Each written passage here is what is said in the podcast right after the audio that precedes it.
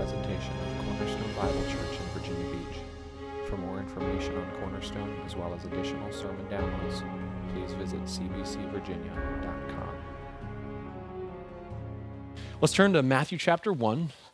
And as you do, I'm going to kind of place something out here for a minute. If I were to stand here in front of you and claim to be a world famous horse racing jockey, um, I think there'd be a little bit, yeah, a few smirks on the face, a few, yeah, okay, or one time you were, or, or what do you mean here? Um, I'm not really quite the size for it, as you can see. Uh, the Kentucky Derby has a limit. You can only be a maximum of 126 pounds. I know I'm slender, but not that. Um, and you have to be at least 16 to enter the race. So, like, there's like this little window. It's possible that in my life I was able to qualify even to meet those expectations. But if I were to tell you this, and like obviously the eyes would roll, and you'd be like, "Chris, take a hike," you know. But but let's say I'm very insistent about this, as I often am, um, and I, I say, you got to listen to me. I, I, used to be a horse racing jockey. I, I want to prove it to you. Um, so let's say I remain very adamant, and you're like, "Fine, okay, we know you, we like you, fine, but you've got to show us some." proof like show us some evidence here because like we're having a really hard time believing that you were once a jockey at this time, I realize that I'm supposed to be the guy that's explaining this to you, but I'm not doing a very good job. And so instead, I bring in um, a reputable man, my manager, a guy named Bob Deacon. Uh, he's a home builder by day, but he's also a horse racing jockey manager by night. And he knows my whole repertoire. He knows what I've done, and he's seen it before. And he's coming along to help me explain to you that I really am a horse racing jockey. Um, again, this is a guy you can trust. I bring up here, and he starts to kind of lay out the evidence to show you. He shows you some old pictures of me on horses, shows you some newspaper clippings. He's got like this old dead rose garland that looks like it might have at one time be draped over a horse. Uh, he brings you some old trophies that look like they came out of the back of my grandmother's garage. You know, but like he brings all this stuff to show you, and all you're like, right, not buying it. Like you could have gotten that horse memorabilia anywhere and slapped Chris's face on it easily. And Bob realizes he's like, okay, they're not buying it. This is not good. Hold on a second. Let me show you something more legitimate. Let me show you some of Chris's credentials. I've got paperwork here that shows Chris's training record as, as training to be a jockey. I have his license when he became a rider for these big races when he turned 16. I also have the entrance receipts that he paid for entrance into these derbies. And I even have the 2001 Kentucky Derby list here that has Chris Lowndes' name here at the bottom. Now, what would you do at that point? At the least, some of us would say, well, some might still walk out, but some might say, okay, okay, like if that's all true, then okay, maybe I have different thoughts about Chris than I thought I had. That's a little bit, sounds like some proof here. Um, and most of us would at least say, you know, let's give this a fair try and understand what's going on. So you'd scan the records, you'd have to ask to see them, and you'd see in these records that my name actually does appear on the training records. You see my horse racing license with my date of birth and all the different things that show that I actually do own a jockey horse racing license. You may be able to even look at over and analyze the receipt from Churchill Downs there in Kentucky, realizing like that my name is actually on that list. It's way down at the bottom, but it's on the list. By this time, you realize that my claims are not completely and utterly ridiculous, but rather that I have some sort of proof to show something that I have these things to show that, you know, maybe something is going on. They cause you to sit up and take notice of me as a real potential of being a horse racing jockey. Today, as we enter Matthew, we're going to learn all about horses. Just kidding. Today, as we go into Matthew, we are going to see instead him provide us paperwork or documentation or credentials to show that he is who he said he is for us to understand that this is documentation pointing to Jesus as the Messiah. The genealogy here, verses 1 through 17, is the historical credentials, the pedigree of the Messiah. This is, as it were, the Messiah's paperwork, his documentation to prove that he should be heard, not just as some other dude who professes to be a great teacher of the law, but rather, more importantly, the one who claims to be the anointed one sent by God who was prophesied of old. Now, if these things are true of this guy, he is technically qualified to be the Messiah king. Now, that doesn't mean that he is necessarily, because there are several sons, but he definitely qualifies to be the king. When you read through this, you'll also notice a couple other things in this genealogy, though. You're going to learn a couple things, seeing that he includes several details that don't seem to make sense up front. Why did he add this thing here and there? The details are interesting, uh, but they're even strange at times, but they don't make sense without us reading the rest of the book of Matthew. They're going to seem to be almost extemporaneous, like they don't matter to the genealogy. Today, we're going to try to make sense of some of these details and understand Matthew's use of the genealogy in this gospel. But before we get into these verses, we need to take just a minute and discuss a different but related topic we have to consider as we come to the book of Matthew. We need to ask ourselves this question Why did Matthew write the book of Matthew, this account? We know that this was written probably around 70 AD, and Jesus actually died around 33 AD, something along that lines. So about 40 years of gap between this Jesus Christ living, dying, resurrected, ascending, and when Matthew actually penned these things. So we realize as he's doing this, a lot of stuff has happened. We've had Jesus die, raise again, and ascend to the Father. We've also had the Holy Spirit come. We just read in Acts 2. And what he has done in the church and exploding the church out. We're seeing it become a, a, a, a not just a branch of Judaism, but Christianity as a whole, the church itself has become its own entity that its head is Jesus Christ. And so we get here and we think about the date and we think about all these different things and we say to ourselves, why did Matthew write this account? For the sake of time, I'm not going to hold out on you Matthew wrote this gospel account, this narrative, this story that we call the book of Matthew. He wrote this account to show that Jesus Christ fulfilled every messianic promise and prophecy that the Old Testament had to give. He wrote to show Israel and therefore the whole world that Jesus was the Messiah King. Therefore, he writes to call men and women everywhere to submit to him as king and as that they would be his obedient and joyful subjects in the real kingdom of God. Like the one that is the king is Jesus Christ himself. Now, if it was you and me, how would we write this account down? If our goal is to take these things, the truth that we know to be true about Jesus, and to, to put them into a, either a, some sort of a letter or some sort of a book, what would we do? How would you try to write in a way that would convincingly tell all those who are looking for the Messiah that that Messiah has come, that he is the one that we know as Jesus of Nazareth. That is the task of Matthew. He is trying to take that task seriously and speak to the world, and specifically the Jews first. He is trying to say, This Jesus that you know as Jesus of Nazareth, he is the Messiah. He's an evangelist. That's what Matthew is. He's telling us good news, the gospel that Jesus is the Christ, that he is the Messiah. He is the one that they have been waiting for God to send. Matthew's concern is not give, to give us more of like history or Jesus' life. Like we want to make sure we have all the details written down. That's not what Matthew is trying to do. Like, like we've already learned in Joshua, when we look at the Bible, historical preservation is not the main goal. That's not what we're after. The goal of Matthew is to truthfully and convincingly and carefully declare that Jesus is the Christ. Matthew and the other gospel writers have taken their task seriously. Now, we already know this. There's not just one. Matthew's the only gospel writer. We have Matthew, Mark, Luke, and John. Four different tellings of Jesus' life and the events that surround it. Four different tellings. And because of this, we should ask the question why? Was one enough, or did they all kind of like fill each other's gaps in and make sure we had a perfect record of what Jesus' death, burial, and resurrection in his life before that was all like? Or is there possibly a different purpose that each had as they go into writing the Gospels? I'll say this this is because the four different one, each one has a different and important presentation of Jesus. It's almost as though they are showing us a different portrait of who he is. Not as though they're discrepant, but they're showing us different sides and helping us understand who this person Jesus is.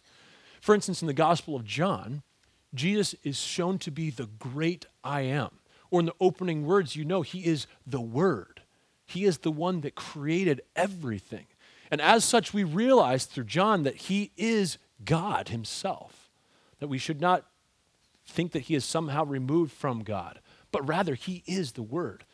Think about Mark, the Gospel of Mark, we see a portrait of Jesus as a great and the great servant. In Luke, he's presented as the Savior of all of mankind. And each gospel presentation, each evangelist is giving us a unique portrait of who this Jesus is. So as we look at Matthew, it helps us to answer that question right up front. How is Matthew presenting Jesus to the reader, us? The answer, as we've stated, is that Matthew is presenting Jesus as the Messiah King, the true son of David. So if this is Matthew's goal, we come to the opening words of Matthew 1 1 through 17, and we realize that Matthew's strategy to answering that question, how would you write about this guy, is to show his pedigree, to show his credentials, to show part of his family tree that proves that he really is the son of David, that he really does qualify to be called Messiah.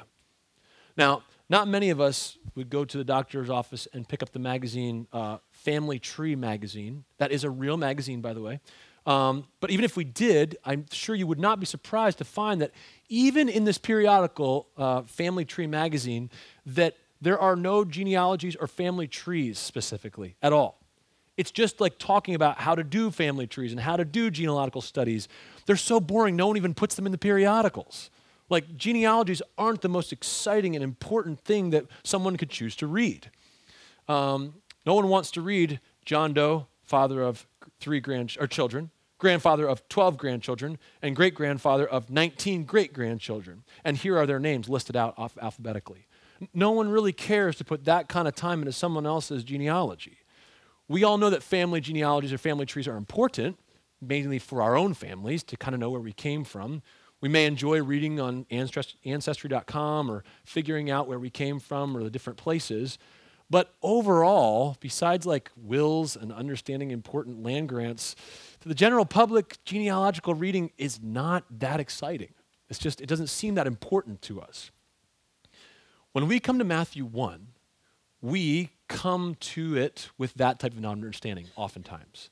That somehow this is history and it's important for somebody, but we'd much rather see it in a footnote than here at the beginning. It just doesn't seem to be that exciting or important for us to understand. I mean, all of people's family tree, again, is good. We want to see that. It's good that Matthew took the time to write it down. We're thankful for it. But again, for our purposes, we'd rather just kind of read past it. And once we get to the beginning, like halfway through chapter one, that's where we kind of pick up. But when we view it this way, which again is normal for a modern American, we don't understand why Matthew would start out this way. To us, again, it seems relegated to something like a footnote or maybe an appendix. But here he puts it right at the beginning of his account of who Jesus is. It may seem to us boring or a methodical presentation that simply connects us to the past, but it's far more than that. I know that this is not, again, the most thrilling reading for us. At least you may not think so yet. But I think that we don't see this as thrilling because we don't understand why Matthew is using the genealogy. Um, You've all heard me say, probably several times now, that the Bible's chief goal is not to record history. That's not the point of the Bible, but rather to proclaim the story of God to us and to teach how we are to respond to Him. The same principle kind of here is at work.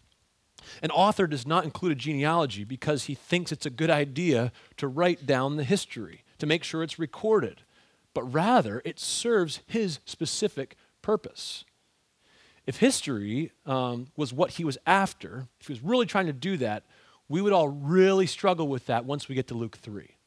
Now, the reason I'm bringing that up is because if you look at Luke 3, you're going to find another genealogy of Jesus.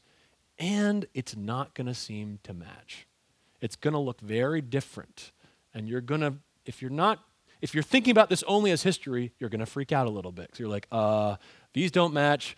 Why is that not true? why is there gaps here and it looks like someone added something here like are they making stuff up like is this reliable what's going on here and again i realize that might be a little disheartening for us but it's important for us to take this into account how could it be that matthew 1 is so different from luke 3 I mean, didn't Matthew and Luke, they lived in the same time period? Didn't they have a conversation about these lists to make sure they're all joined up? And they had it like, if they wanted to be taken seriously, they're like, hey, dude, let's get this right. Make sure we have the same list here so that we can take it seriously and this looks historically accurate. Or could it be that these gaps or additions are not showing something that's non historical, but rather they choose to include certain groups and instead take some out or exclude some for the sake of proving their point. Now, again, I didn't know before I really started working to study this, I didn't know this to be true. But if you look at any of genealogical records, specifically in this time period and around the world, this is the evidence that you see. It is not solely so they will have an understanding of exactly who went from who to who to who to who. Instead, if you look at like the Sumerian kings list, or if you look at like Hammurabi's, all of his list, now I know I'm getting a little nerdy on you, but it's important. The way that they use this is to put to prove points. They are trying to move, prove some sort of political point or religious point or something that ties them back to a certain personage. And as such, they have no problem leaving out some of the ancestors. As long as the information is still historical, they will skip different generations.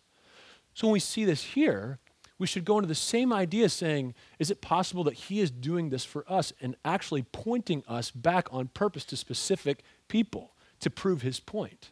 Again, this is not strange at all. Uh, is it also possible we use the term father very literally? But even in our own scriptures, we watch as someone says father and they mean descendant or someone who is before them. Do you remember, even in Joshua, we've said this, the promises that have been made to them said that these were swore to your fathers. We talk about our forefathers. We understand that use of language. But here, when we get the genealogy, we're like, oh, no, no, no, it's got to be his father, like his mom and dad. That's who it was. No, these are rightly saying their ancestors. And so we may see between Matthew 1 and Luke 3, it seems almost like a discrepancy. But what, again, I want to remind us is that they are going after a specific purpose in using that genealogy. Matthew and Luke have very different purposes, and therefore their genealogies look different. And yet, get this, their, their, histor- their history is still accurate. It's not fabricated, made up, deleted. It's still accurate. Therefore, our job is not to take out a huge whiteboard and make sure we have the whole family tree all the way down and make sure we fill it all out. Our job is to read this genealogy that, that he pre- shows to us, that Matthew shows to us, and figure out the details and why he adds certain things and takes other things away, and make sure that we understand his point. This is the first step on the way to convincing the Jews to submit to their king. The first thing he does, Matthew will take the rest of the gospel to show and convince this crowd that talk is cheap, but Jesus is the real thing. But before you see that, we, we, he starts it off, and his strategy here to bring in is a genealogy, so they might understand the legitimate pedigree that Jesus has. You have to remember that Jews wouldn't for a minute hear someone out who called themselves the Messiah. Again, we would think someone's crazy if that was the, they came and they said that to us. During this time, there were several messiahs popping up here and there, trying to bring in the kingdom of God by teaching zealously the actions for Christ, for, for God. But most of these guys were charismatic, maybe even devoted, but this didn't mean that they were actually in the line of David. Matthew's tactic is to begin by giving the Jews, these rightful skeptics, the pertinent documentation, the credentials, the genealogy that would prove that this man, Jesus, came from a legitimate source and that they ought to sit up and take account of what he is saying.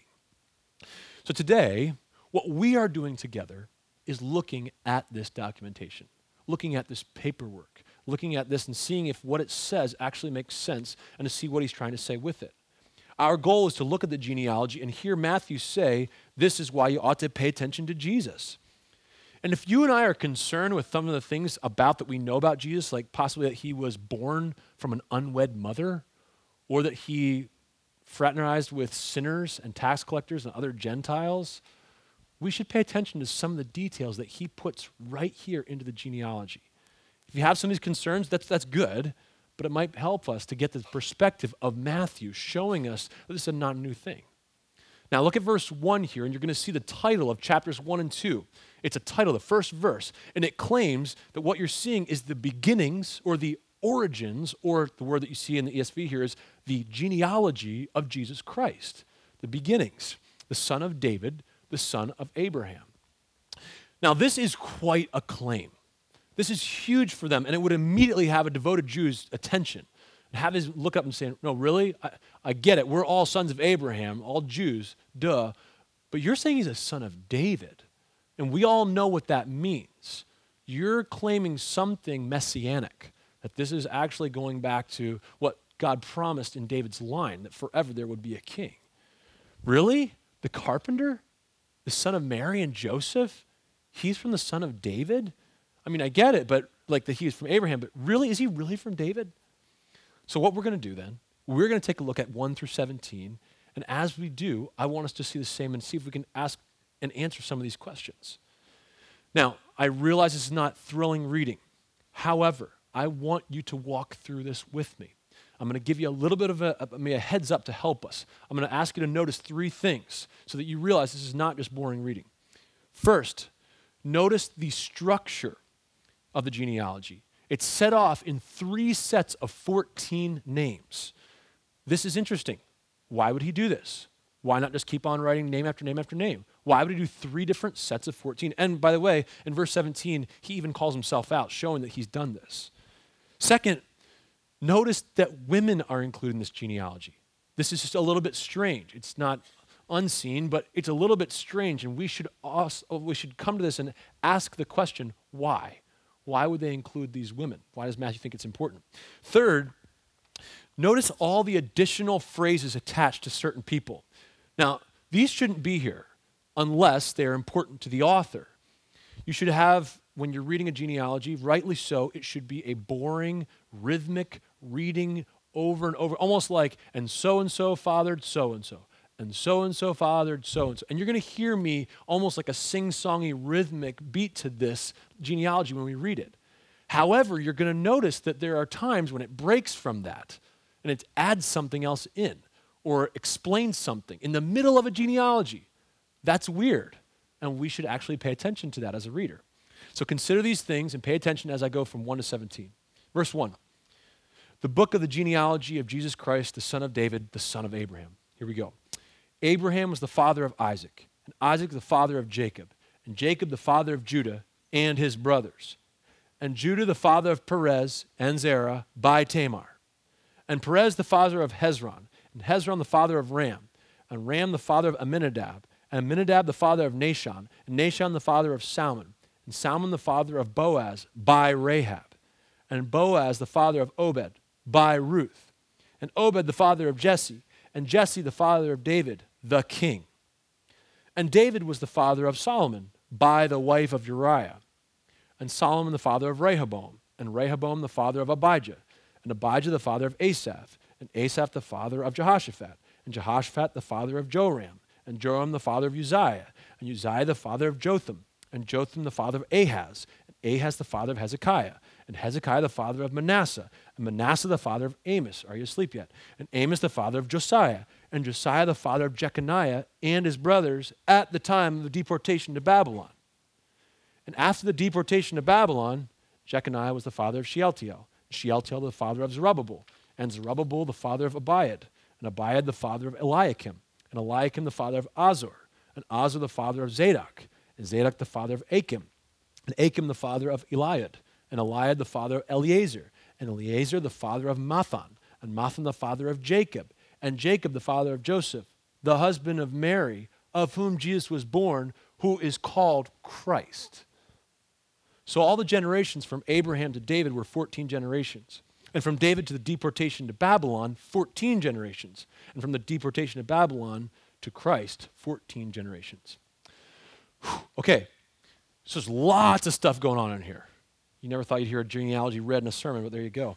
Um, it is full of interesting facts here. So many different things going on, points of departure that we don't understand why they, he would do this thing. They seem not to be necessary, but again, we could take hours to go through each of these different points to help ourselves understand all that's going on here. But I think this would be a little overwhelming, and it would possibly actually distract from the main point of Matthew. So instead, we will look at the most significant details here and make sure that we stay true to the understanding that Matthew is trying to convey to us, his reader. Again, we want to understand why he put this genealogy here. I've got three major things that we need to recognize. First, uh, just we'll look at these three different things and it will help us get perspective. First, let's talk about the women who are included in this genealogy. You've got Tamar, Rahab, Ruth, and the wife of Uriah. That's Bathsheba. Let's go back and I'm going to just, just give a brief description of each one. Let's start with Tamar. This is Genesis 38. It's a little bit of a graphic story. Here we go. This is Judah's daughter in law. Judah had three sons, and his oldest, Ur, he gives Tamar as, as the wife and husband. So Tamar and Ur are married. Ur dies. And so instead, he had her marry uh, the next son. Well, not marry, but actually have them together so that he would provide seed for his brother. This was Onan, the next one, to propagate the line of his brother. But Onan goes into Tamar's bed, but doesn't want the child to be his brother's. And so instead, he wastes his semen on the ground. And God kills him for this. So then the next person up is Shelah, the youngest brother. But Judah, the father, does not act honorably. He does not give, uh, he does not give Shelah to Tamar to propagate Er's line. Instead, he says, just wait until he grows up. Time goes by, nothing changes. Eventually, Judah's wife dies. And Judah, again acting uh, dishonorably and sinfully, goes to the house of a prostitute. Who happens to be the prostitute, but the one who has figured it out that Judah is going to do this? She has dressed herself as a prostitute, Tamar, to continue her husband's line. And in this act, she gets pregnant. And that's what we're seeing here. This is the act that they are discussing. I realize this is not like a comfortable story for us. That's the way we should feel. That's why he puts it right here. This is the King of Kings, Lord of Lords, Jesus. This is in his, his genealogy. Do you feel that? Like, like this is not quite right. I don't really like that this happened. Uh, and yet, what Tamar did was actually act faithfully and make sure that her husband's line was continued. And God used this. I don't understand all the inner workings of how this in his ways, but I trust that he is good. And what he does is refer back to this. When he says in, in Matthew, Judah, the father of Perez and Zerah by Tamar, it's this story that we're going back to. It was through Tamar that God overcame the sin and negligence of Judah to provide a seed that could carry on the blessings of Abraham and all the promises that were to come. So there's Tamar. Big, ugly story there. Let's look at uh, Rahab. Now, we were just in Joshua 2 and 6. So we know what Rahab did. We know what her profession was before she is rescued. She is a prostitute. Again, an unseemly and we would even say a wicked way of work.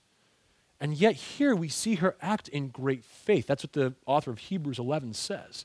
It says that by faith, she showed this place to the spies and hid them and took care of them. And by that, she was able to win for herself, by trusting in God this way, was able to find herself into the line of Jesus Christ. She becomes a proselyte. What I mean by that is she becomes a full Israelite, trusting and following all their ways, and marries a man and has the descendant Boaz she marries Salmon and has a descendant, Boaz. It's uh, unbelievable. And then we know what comes the next story Ruth. We've referred us from the whole book of Ruth. Ruth is not an Israelite. Do you remember where she's from? Moab. She is a Moabite. Do you know what that means about her heritage? She is a descendant of the incestuous relationship between Lot and his daughters. Yeah, not cool. That's her genealogy. That's where she goes back to. And yet, here, the story of Ruth, we find that this Moabite is found to be in the genealogy of Jesus Christ the Messiah. And it was Ruth that becomes the picture of steadfast love and kindness to Naomi. And it is through her life that we watch as God blesses this family. And eventually, we watch as Ruth marries Boaz and becomes the great grandmother of King David. This is the pinnacle of that book. If you ever read that, that genealogy at the end is where it's at. Because you realize that through this Moabite comes King David. Lastly, though, we see the wife of Uriah. Now, we know her as Bathsheba. This is 2 Samuel 11. Notice, though, Matthew doesn't call her Bathsheba. he calls her by her married name.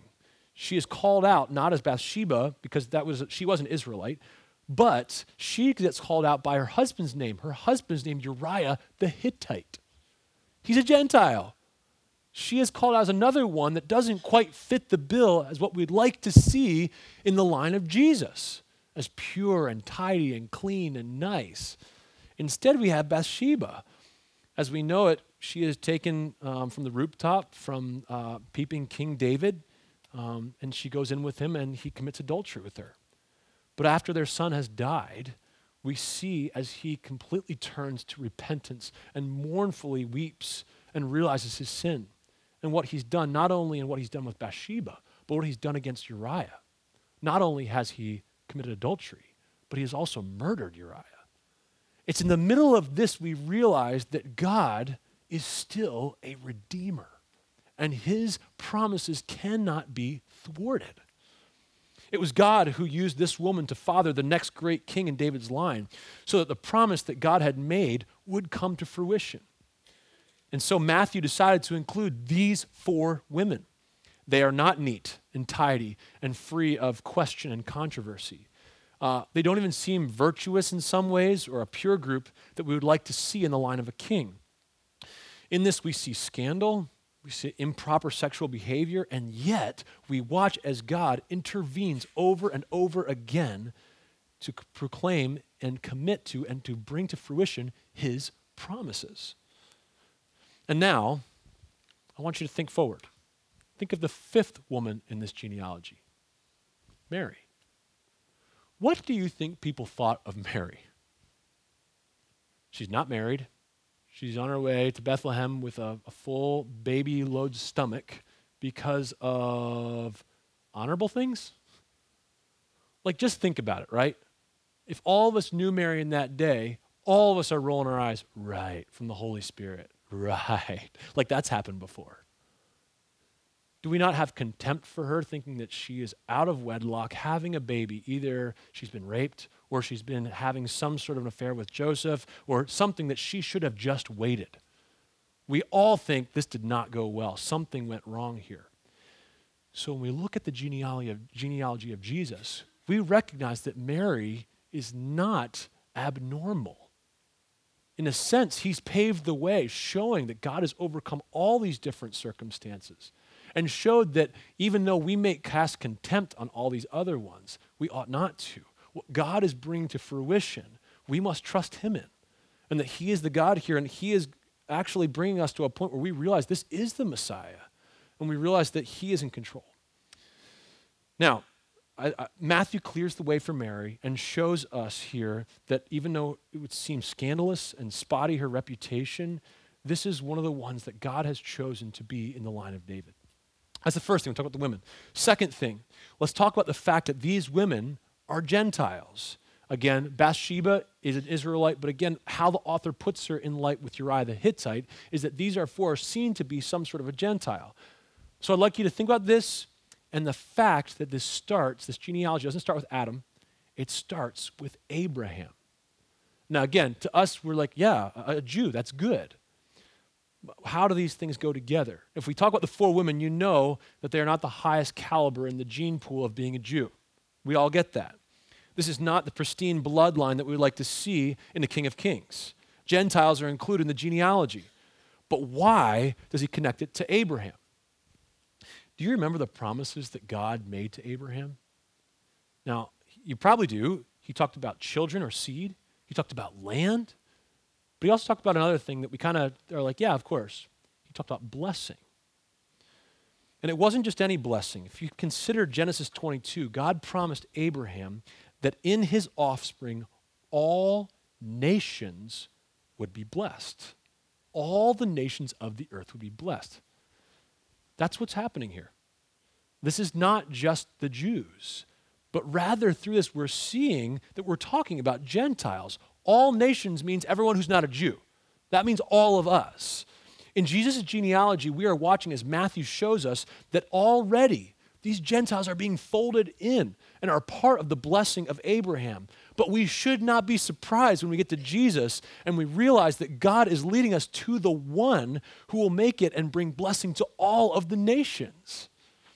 And just to make sure that we don't think that I'm jumping out on a limb here, remember what Matthew, and his, we're talking about Matthew, right? In his presentation, probably all of you, the only, if, if you know only one thing from Matthew, you know Matthew 28. You know, the Great Commission. And you know this part, it says this. He tells his disciples they are to go and make disciples of who? All nations. They are seeing the blessing that he promised to Abraham through Jesus himself and now to be spread throughout all the nations of the world. He is making sure we understand that this Jesus is the one that was promised to Abraham. And this promise is not for a Jew only, but rather it will be a blessing to all of the world.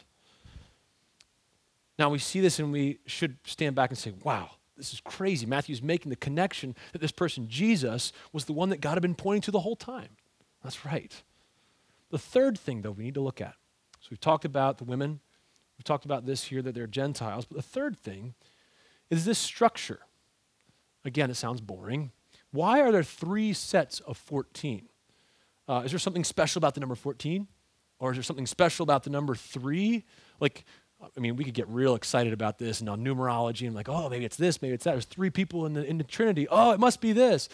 I, I get, we could get real creative real fast about 14s and break them down into groups of two. I mean, seven, seven, number perfection. I'm okay with all of that if you remember you're speculating. And remember that that's not what he directly ties it to here. What we can be very sure of is that he has taken three sections and he's purposely put them together and these different sections teach us about something. Each of these different sections point us to one main person in the genealogy David. Each of them help us. If you take a look here, this is what we're going to look at. Uh, the first 14 names point to David's origins. We start with Abraham, and he takes us all the way to David, the king. Again, you probably heard me enunciate that while I'm reading, but you and I should notice that no one else gets this title. David alone gets this title at the end of verse, or in verse 6 David the king. Now, the second one, the second group of 14, recounts the decay and downfall of David's throne. We know this story. If you read 1st and 2nd Kings and you realize after what happens to the next king and the next king, you're just hoping that the kingdom holds on because of these wicked kings that do not listen to God. And they do what they want to do and they serve other gods. And you're just praying, oh Lord, I hope the next king is a good one. And we see here in this second section the decay and downfall of David's throne. So that by the end of the time, when they're at the deportation of Babylon, the exile, we assume that the throne of David is completely lost. But in the third section of 14 names, we realize that all is not lost. In the third 14 names, Matthew shows the Davidic kingly line restored. And now, by God's grace, we are seeing the son of David emerge from the shattered family tree that has somehow survived the deportation to Babylon and returned to Israel. Matthew is pointing us to the most important person in this genealogy, David. This genealogy is pointing to him, and we know in 2 Samuel 7, the Lord makes a covenant with who? David. He comes to him, and most of us remember this. The covenant is special. It's not just a rehash of the Abrahamic covenant, it is specific, it is miraculous. In this covenant, the Lord promises David that God's steadfast love would never depart from the line of David and that he would establish his throne forever. That's a very unique and important word. This is what Matthew then is claiming to be true about Jesus. He is saying that Jesus is the son of David, that he is the one that all Israel has been waiting for. He is therefore the true king. And more than that, Matthew isn't just saying that he's one of the kings, or he's just one of the sons that have come along from the Davidic line. He is saying that Jesus himself is the true fulfillment of the Davidic covenant, and that all the promises and all the prophecies that surrounded this prophesied son of David have come to fruition in Jesus Christ. Matthew is claiming that all the world ought to stop and take note of this person, Jesus of Nazareth, because he's not just any old rabbinic teacher, but he is the Messiah himself, the son of David. He's not just a good teacher, He's not just a faith healer. He's the son of David, that is the true king of Israel, and the one who would bring blessing to all nations.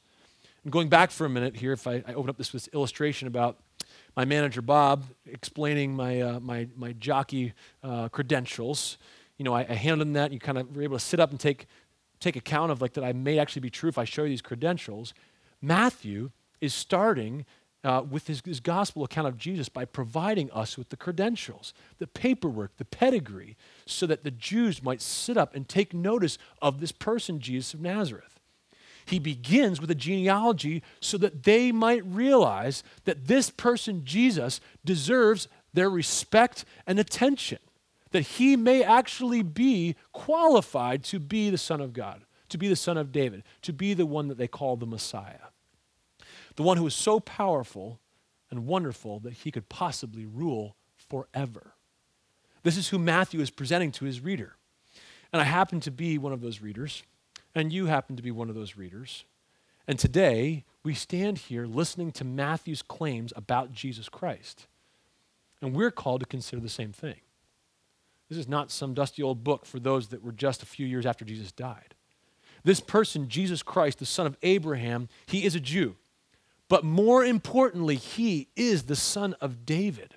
He is in a position to be the most important person for all of history. And as such, he demands our allegiance. Now, at this point, there are two groups of people in the room. Uh, the first group are the ones who recognize that Jesus is the king and have submitted as, their, as he is their Lord and Savior, and he is the king. But there's a second group of you that do not trust him, that do not know him as king. And he seems to be a good guy, but he's not your king. It doesn't make sense to call him king necessarily. Let me start with the second group first. Friend, I realize that you may not be convinced from this little genealogy, that somehow this genealogy is supposed to convince you to become a Christian. You should join the Christian group. You are a skeptic. I understand you can't see this person, and who knows if these documents are even accurate? I mean, they seem to conflict. How could they be right? And uh, this is just found in some dusty old book called the Bible. I don't know what relevance it has for my life. Or there are others in the same group that have grown up around Christianity, and they know all the stories, and you know all the stuff about it and what it's supposed to be like. But he's not the king of your life, he's just a great teacher. And, and you respect him, and he's good with that. But he's certainly not the king. Doesn't make sense that we would call him that. No one is ruling on the throne that you can see. You don't feel like you're bound to him in any sort of a way. What bearing does Jesus really have on anyone's life? Friend, may I plead with you today, this morning, to hear the Holy Spirit call you to walk away from your foolish rebellion. You, I, I am nobody. I haven't been so smart that I figured out the truth. It is Christ's Spirit working in me to say, He is the King. And may I call you to the same thing to hear the Holy Spirit say, He is the King. And you must repent and come to Him alone. There is no other King. There is no one else who holds the entire world in His hands. But this King, King Jesus, demands your allegiance. He created you, He owns you, and He demands your allegiance. Anything other than submission and obedience to this God is nothing short of treason, rebellion. And it's cosmic in, in its scope. So please, friend, I beg of you, do not continue in your sin, but repent and believe the gospel. Turn to Jesus, who is the true Savior and King. He is loving and true, giving Himself as your price so that you would not have the wrath of God poured out on you, which you rightly deserve. Christian, believer, I turn to you next. I fear that our Christianity has forgotten that Jesus is King. I think we do a pretty good job of reminding each other and the world that He's the Savior. We're okay with that. we we like that. We've not taken Matthew and the prophets and the rest of the Bible seriously if we do not see Jesus as the Lord and King of everything including your heart, your finances, your skills, your family. Fill in the blank. If he's the king that he says he is, He's, he deserves every bit of my submission and joyful obedience. There is no Savior who is not King. Let me say it again. The Bible shows us there is no Savior who is not also King. The Bible never gives us a picture of Jesus who is Savior but not King. You can kind of do what you want to. He'll save you, but you can kind of do what you want to. Jesus is the King. In fact, before we ever get to the need of redemption and atonement and the work of Christ on the cross, the crucifixion, Matthew declares to us the first truth that he's the Messiah King. That is his first order of business. So, my call to us, Christian brother and sister, is simple How are you living before the King? I cannot answer that for you. I can answer for myself, and I can start repenting now. Our, our lives should be marked by repentance and faith, realizing our smallness before the Creator, the King, the one who is the Word, but who also is the Messiah, King, the Son of David. If Jesus Christ is the King, and now you are hearing it crystal clear that He is, then you and I are to be His obedient and joyful subjects.